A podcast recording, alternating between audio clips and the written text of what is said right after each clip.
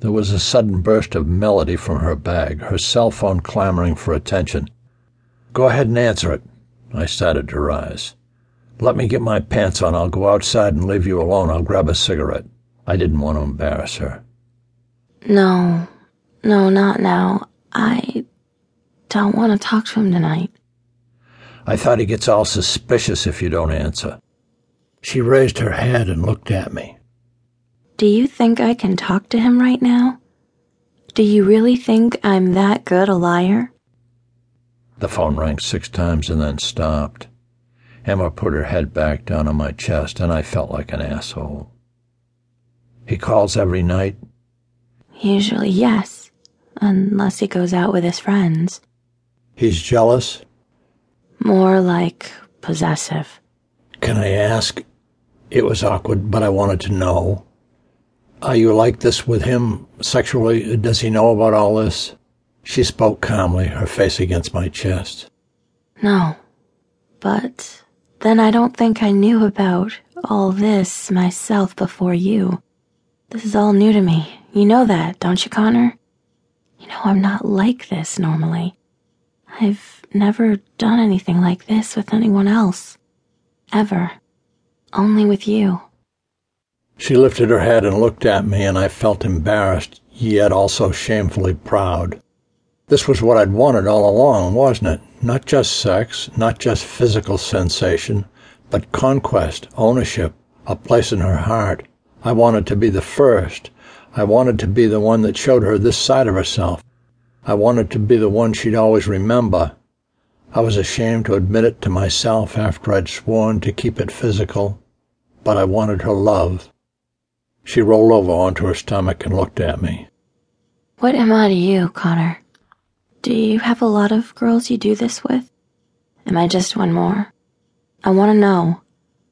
I think it's fair you tell me. You owe me that much. I was slow in answering. I'd been waiting for this, but still I wasn't sure what to say. I thought we had an agreement we'd keep our private lives out of this. No, it's too late for that. I want to know. Look at me, Conner. She raised herself up on her elbows, gathered her long hair and swept it back behind her head, then arched her back so that her breasts stood out. They were crisscrossed with lines and marks from the whip. They were faint, some no more than pink lines, some of them raised and angry looking welts against her smooth, innocent flesh. Look at me. Do you think I'd let just anyone do this to me? Do you really think I've done this before? That I give all this to just anyone? Guilt welled up inside of me, guilt and a sickly pride, a dirty kind of lust and self satisfaction. And I knew she felt the same thing, showing off her wounds, shaming me with what she'd suffered at my hand. I did owe her, and not just for the whipping. His name's David, she said, sinking back down. Ziad, actually. He Americanized it to David. His family's Lebanese and he has no idea I'm this way. He'd die if he found out, and I don't know what I'm going to do.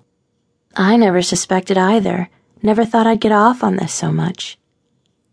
At first, I thought it would just be fun, like a fantasy.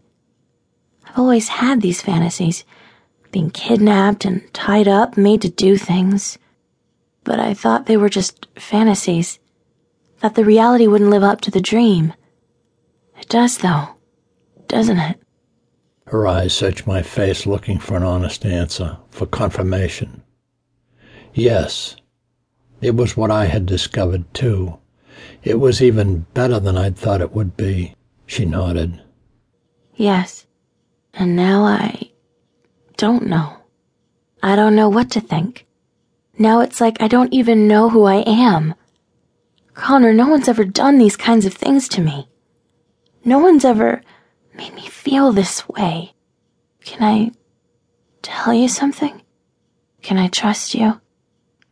Yes. I'm scared. She was beautiful, heartbreakingly beautiful. Her eyes and her lips, the stripes on her naked breasts, her vulnerability,